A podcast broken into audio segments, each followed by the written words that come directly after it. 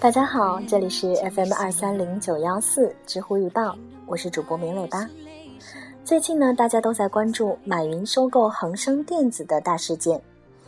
那么，有一位知乎网友提问：普通人如何在马云收购恒生电子的交易中分一杯羹，赚点钱呢？有一位知乎用户 Alex 给出了他的回答。马云一举一动都在牵动着媒体的神经，三十三亿收购恒生电子，让其再次成为媒体的焦点。我们能否借此获利呢？或许可以。一般来说，一个上市公司被另外一个公司收购，往往被市场解读为基本面的重大变化，具体表现就是股价大涨。所以，综合各方面情况来看，恒生电子上涨是大概率事件。在公募基金中，前三大重仓股中持有恒生电子的基金共有十二只。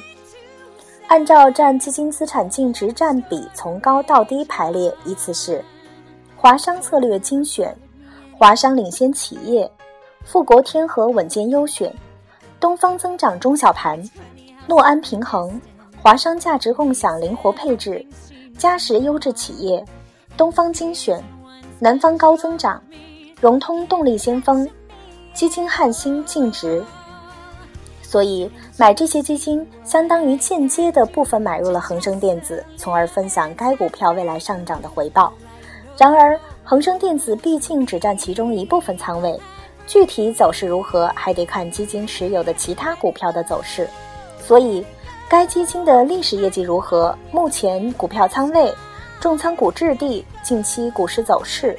套利资金的进入情况都会影响其净值的走势。从历史业绩来看，华商领先企业、华商价值共享非常优异，无论是长期业绩还是短期业绩。而华而富国天合短期业绩一般，重仓股多数为大盘股。从股票仓位来看，诺安平衡只有百分之六十四的比重，东方增长百分之七十四，华商策略百分之七十五。股票仓位低，则重仓的恒生电子对净值影响力越大。总体来看，对于中高风险承受能力的投资者，可以重点关注华商领先企业、华商价值共享、诺安平衡和富国天合，通过分散组合来降低风险。最后呢，我们还是要提示风险点：第一，恒生电子八号复盘后涨幅不大；第二。同期大盘下跌，基金持有的其他股票跌幅巨大，抵消了恒生电子对净值的拉升作用。第三，大量套利资金涌入，稀释了套利空间。